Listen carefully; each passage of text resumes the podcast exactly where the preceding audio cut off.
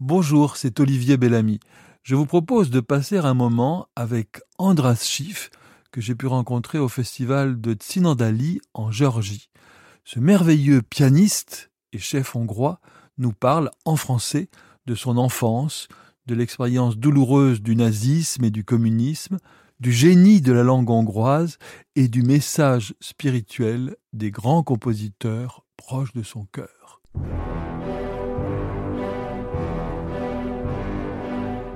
Passion classique avec Olivier Bellamy. Andreas Schiff, bonjour. Bonjour, monsieur Bellamy. Vous avez fait paraître un livre d'entretien qui s'intitule La musique née du silence.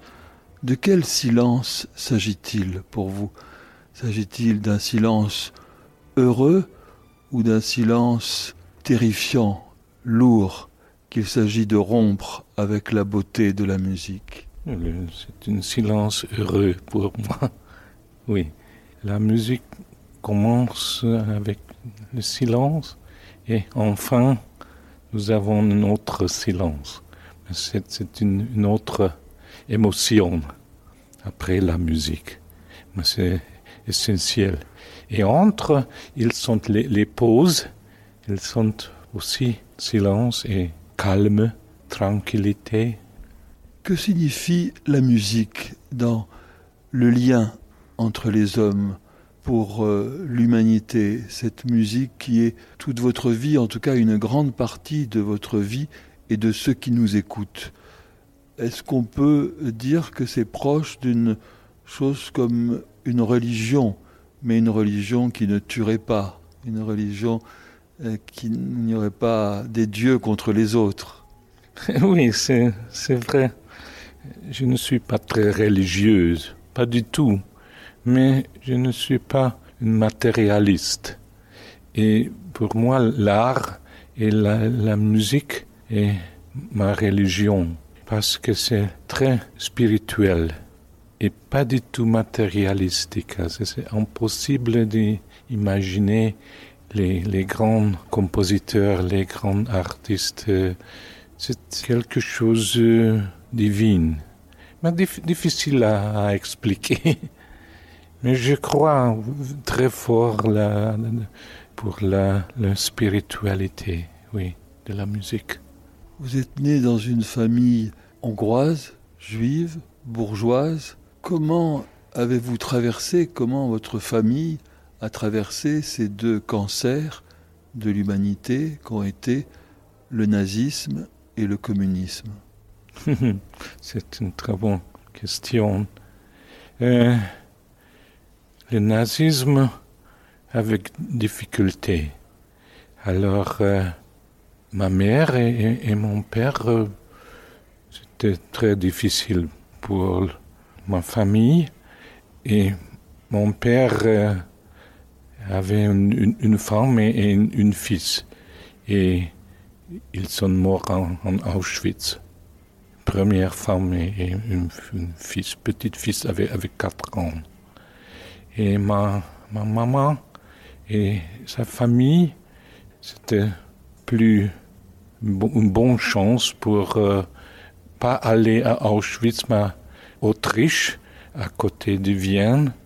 Et c'était une, une lager, une, une camp de concentration, et pour travailler très très dur, mais ce n'était pas comme Auschwitz, comme une, une, une camp de, la mort. Et après cette euh, expérience, il a retourné pour Hongrie et a connu mon père. Et c'était le, deuxième mariage. Et je suis un fils unique de la, de la deuxième mariage. Et après le communisme, euh, c'était très dur pour les juifs après le nazisme et à croire à la religion. Comment était possible un Dieu pour euh, laisser faire toutes les choses euh, terribles comme ça. Et donc, euh, notre famille était une, juive, mais très euh, séculaire, pas du tout religieuse, pas trop bourgeoise. Mais pour la bourgeoisie, c'était aussi très dur pendant le, communisme. Et la, la révolution 56, beaucoup de gens euh, laissé Hongrie. Et mon père était très, très mal. Donc, ce, n'était pas possible à, laisser en Hongrie.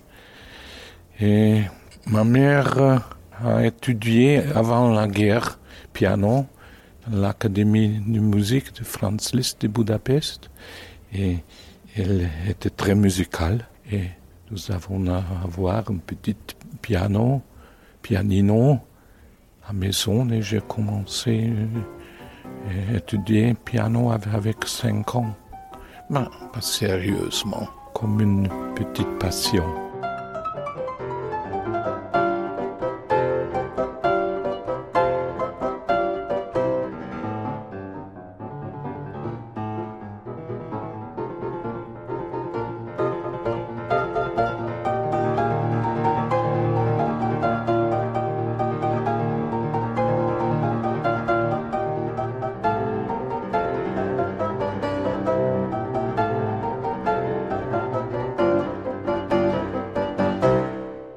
Et à partir de quand Andras Schiff c'est devenu quelque chose de plus sérieux et de plus essentiel, la musique, où vous avez senti que votre vie même était liée à la musique?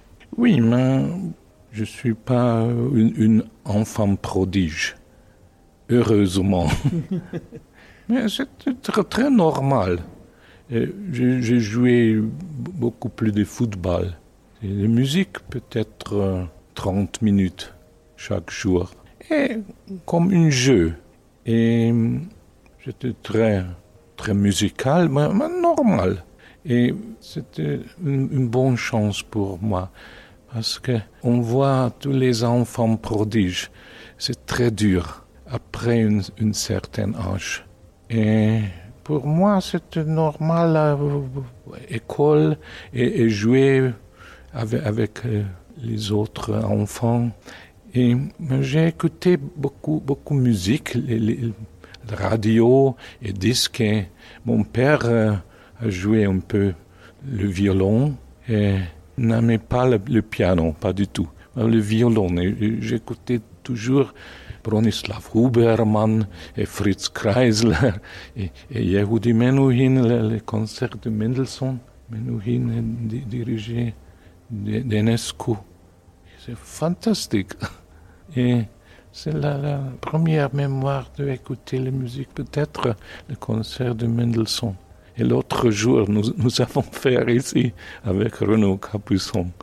Et j'ai raconté cette mémoire de, de Menuhin.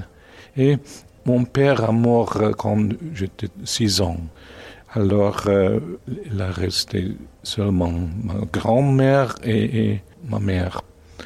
Et ma mère euh, m'a apporté très souvent pour écouter les concerts. C'était important, par exemple, tous les concerts d'Annie Fischer. Fantastique. Quel artiste. Et chaque année, j'ai écouté plusieurs fois Fischer et très souvent Sviatoslav Richter, aussi Rubinstein. Et le grand pianiste et j'ai pensé peut-être un jour.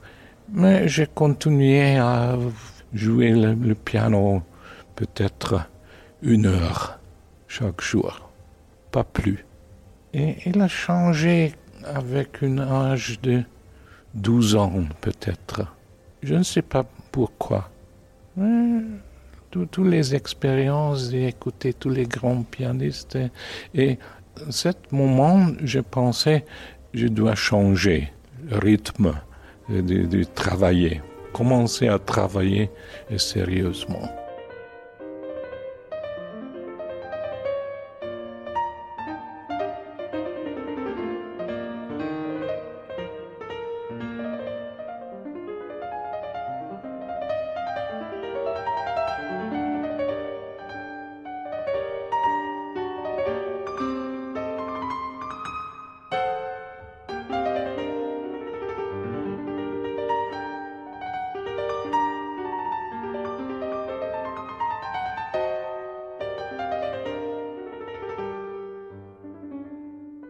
Y a eu quand même un moment dans euh, l'histoire de l'humanité où en Hongrie, c'était une sorte de paradis musical, euh, tellement de génie. Vous avez parlé de Annie Fischer, mais évidemment Bartok, cher à votre cœur, le compositeur et le pianiste que vous dites que ce n'était pas du tout un pianiste percussif, mais au contraire un pianiste euh, parfait, euh, très euh, complet, étant de chef d'orchestre, Fritz Reiner, violoncelliste. Qu'est-ce qui s'est passé? Dieu a vraiment posé son doigt sur la Hongrie à un moment donné?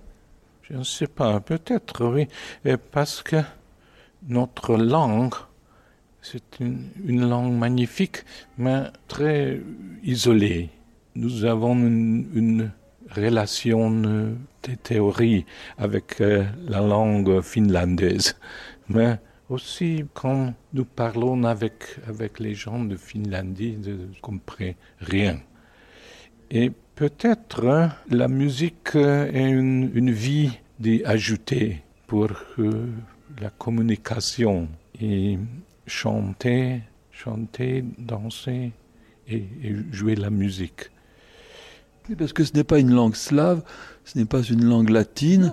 Une langue magyare, c'est un peu unique. Magyar et fin ugor. unique, oui. Mais nous avons ici à Tbilissi une langue très intéressante de, de la Géorgie. Et ils sont seulement 4 millions de gens. En Hongrie, nous parlons toujours dans un pays petite mais 10 millions, c'est pas, pas très petit, non. Ils sont les pays plus petites. Diriez-vous, Andras Schiff, que la musique est une langue universelle ou qu'il y a plusieurs langues, que Schubert a sa langue, que Beethoven a sa langue, que euh, Schumann a sa langue, que Bartok, et qu'il faut connaître aussi le vocabulaire, d'abord, le vocabulaire allemand pour euh, comprendre peut-être euh, Beethoven et aussi le vocabulaire de, Mozart pour comprendre Mozart. Vous, voyez ce que je veux dire? Parce que vous insistez beaucoup sur le fait de parler musique, pas seulement chanter musique. Oui, justement. Euh, je crois très fort à la relation contre les langues et la musique. Et oui, la musique est, universelle et, internationale, mais la langue des compositeurs est très importante. Aussi pour la, la musique instrumentale, pour la musique euh, vocale naturellement. Mais aussi, Mozart est une exception parce que la première langue était allemand, mais aussi italien, français et tous les, opéras d'Aponte, c'est une, une musique italienne. Mais Beethoven est plus, beaucoup plus allemand de Mozart et les premières compositions de Beethoven, toutes les instructions sont italiennes. Allegro con brio, andante con moto. Et plus tard, euh, Beethoven a arrêté écrire les instructions it italiennes et changer pour allemand parce que il a pensé que c'est plus parfait pour sa expression pour dire exactement cantabile gesangvoll et avec une émotion très intime oui mit der innigsten empfindung. Et c'est très poétique très très belle en allemand la musique française, mon Dieu, euh, Debussy, Ravel, c'est impossible à penser sans la langue. Et Bartok, je ne peux pas dire que chaque interprète de Bartok doit parler hongroise. C'est difficile. Mais avoir une certaine idée comment parlons hongrois, où sont les accents. Et chaque langue, je suis une grande enthousiaste les langues et je voudrais étudier toute ma vie plus et plus les langues. Et c'est les raisons je commence maintenant à jouer beaucoup plus de Debussy. C'est un compositeur j'adore. Mais je dois parler beaucoup mieux français. Et avant de jouer Debussy c'est très raffiné. Oh, moi, je trouve que vous parlez merveilleusement français. Non, pas encore. je travaille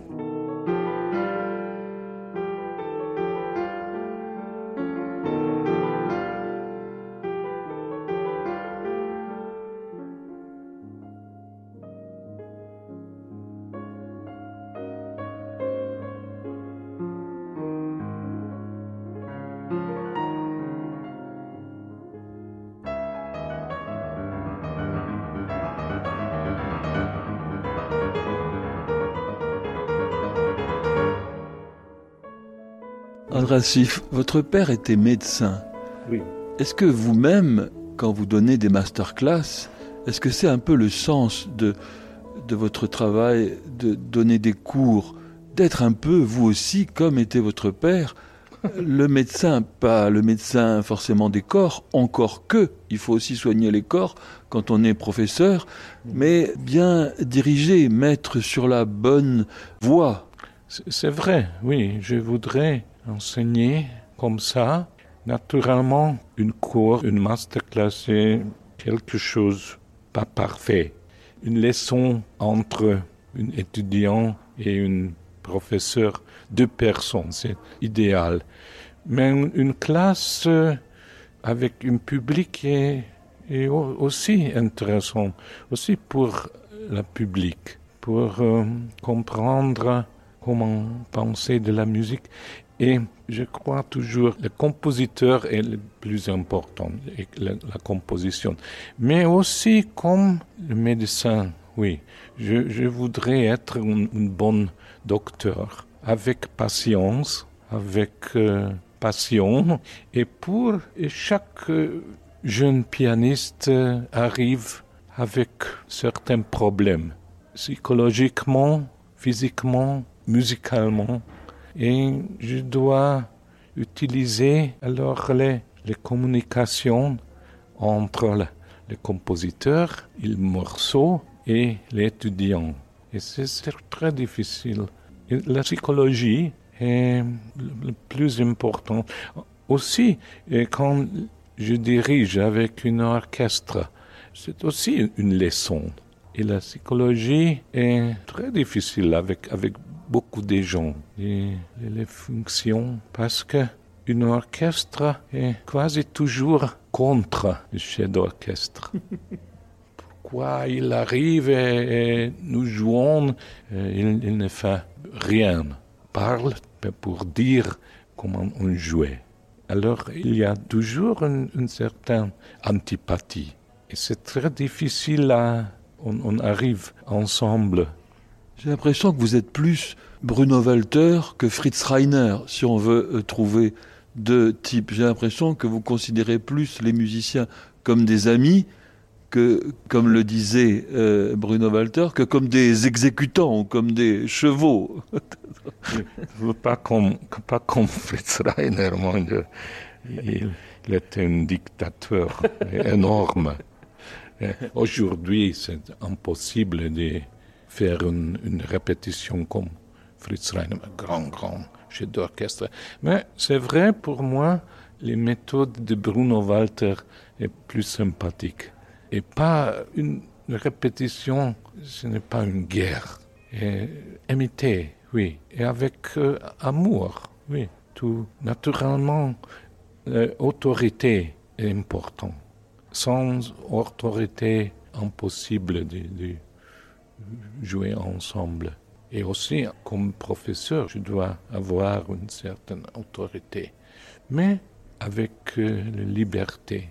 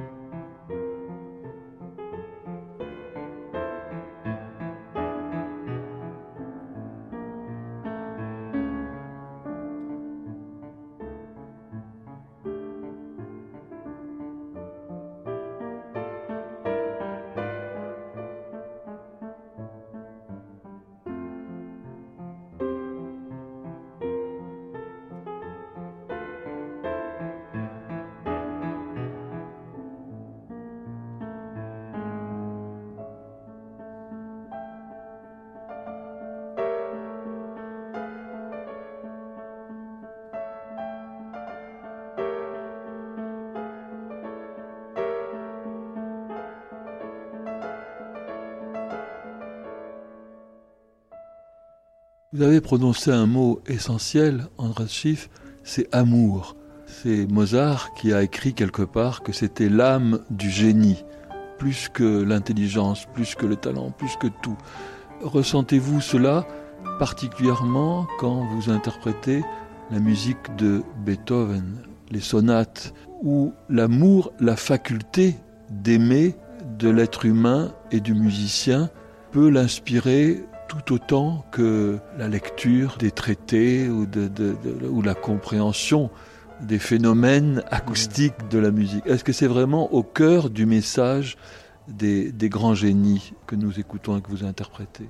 Euh, Oui, avec Beethoven, je pense c'est le compositeur plus généreux de tout. Alors, euh, quand je pense comment il a souffert. Et ma générosité, il n'y a rien de ressentiment, une incroyable chaleur, toutes les compositions. Robert Schumann, mon Dieu, quelle chaleur, quel amour, l'âme de, de Schumann. Est incroyable. J'ai joué les premières sonates et la fantaisie. La fantaisie de Schumann est le plus grand poème d'amour du monde. Et c'est magnifique. Est-ce que c'est un amour pour euh, une personne, un idéal ou pour l'humanité, selon vous? Euh, De Schumann pour Clara, oui. Beethoven pour, pour l'humanité, pour tout le monde. Bach, naturellement. Pour Dieu. Pour Dieu, c'est Bach est unique parce qu'il n'y a rien d'égoïsme. Il a écrit pour Dieu, pour la communauté, pour Dieu, et chaque jour, a... Et déjà avec Mozart, avec Beethoven, on trouve là, je ne voudrais dire pas égoïsme, mais individuel. Mais aussi toujours pour Dieu, parce que la musique euh, euh, sacrale, c'était très important pour Haydn, pour euh, la, quand Haydn les, les masses, les, la création, les requiem de Mozart, Missa Solemnis de, de Beethoven, aussi, aussi pour Schubert. Et, écrire pour Dieu et écrire pour euh, l'Église, c'était la, chose plus formidable. Aussi, Béla Bartok était toujours athéiste. Mais dernière composition, le troisième concert pour piano, deuxième mouvement, Adagio religioso. On a changé avant les morts, on a oublié l'athéisme. Intéressant.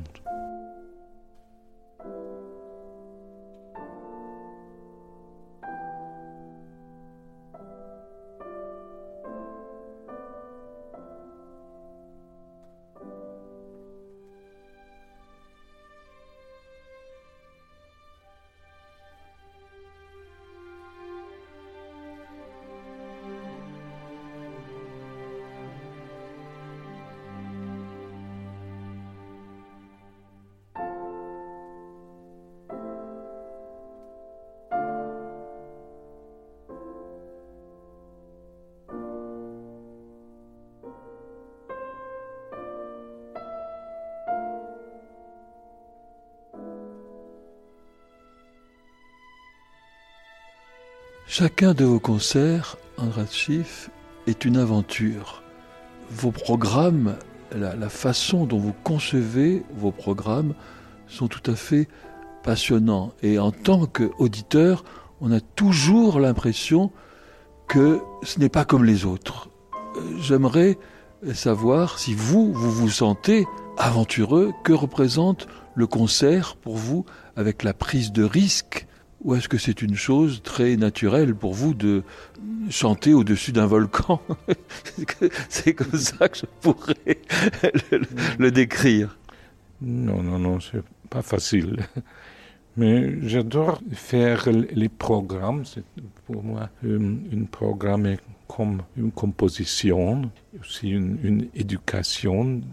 Heureusement, nous avons, nous pianistes, un répertoire immense, énorme, pour choisir. Et chaque concert est différent. et on commence d'un point zéro. Hier soir, c'était un bon concert, mais, demain soir à Yerevan, c'est une autre concert. je, je, dois commencer chaque fois du nouveau. C'est un autre public et c'est une grande responsabilité parce que malheureusement, je, ne suis pas compositeur, j'ai aucun talent pour écrire la musique. Je voudrais, mais ça ne marche pas. Mais être un interprète, c'est pas mal. Et être un, un, ambassadeur entre les gens et les compositeurs. C'est une grande responsabilité, mais aussi un bonheur. À propos de la démocratisation de la musique, Andras Schiff, l'interprète, le musicien que vous êtes, doit-il ouvrir les portes de son temple sacré à tout le monde, même ceux qui applaudissent ou qui toussent ou qui euh, ne respectent pas forcément, euh, en leur disant entrez, entrez, venez, nous serons tous là, ou est-ce qu'il doit être aussi, au contraire, un gardien du temple qui soit très radical, très proche, très dur avec lui-même et très dur avec euh, euh, ce que représente le, la discipline du concert. Je voudrais ouvrir la porte, oui, mais pas sans, son éducation. Éducation est essentielle. Ce n'est pas facile à écouter une, une fugue de Bach, une, une quatuor de Beethoven. Ils sont beaux, mais sans éducation, c'est impossible. Aussi pour voir un chef-d'œuvre de, de l'architecture, de la peinture, la sculpture, éducation. Et nous avons très peu d'éducation maintenant. À maison, la bourgeoisie, où est la bourgeoisie? Aujourd'hui Et à l'école, il n'y a pas de temps pour la musique, pour la culture. Nous avons aussi l'information, l'Internet. C'est magnifique, mais aussi dangereux, parce que c'est très superficiel. Pour lire euh, un grand livre de Tolstoï, de Proust, de Thomas Mann, on doit travailler. Un effort. Si.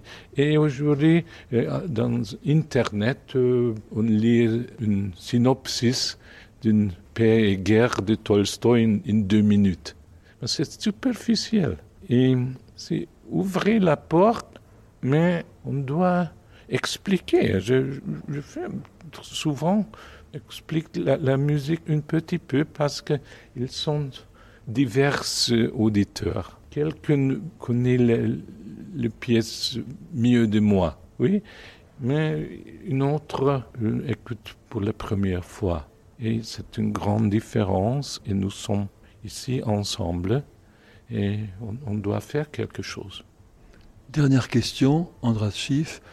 Annie Fischer, comme vous le rappelez, à la dernière œuvre de musique qu'elle a entendue, c'est La Passion selon saint Matthieu, et elle est morte. Vous dites que oui. c'est une mort magnifique. Et Arthur Rubinstein, je crois, et ça lui ressemble bien, je crois que c'est Le Barbier de Séville de Rossini qu'il a entendu en dernier, ce qui est très, très amusant. Vous, quelle est l'œuvre que vous aimeriez entendre euh, avant de, de retrouver, euh, on espère, sinon un créateur, du moins une, une puissance divine. Mais euh, sécurement Bach. L'art la, de, la fugue de Bach, oui. Et la masse euh, si mineure, peut-être. Non, l'art de la fugue parce que c'est plus abstract et, pour moi c'est la, plus grande composition de Bach. Mais difficile à, à dire. Peut-être aussi euh, quelque chose de Schubert.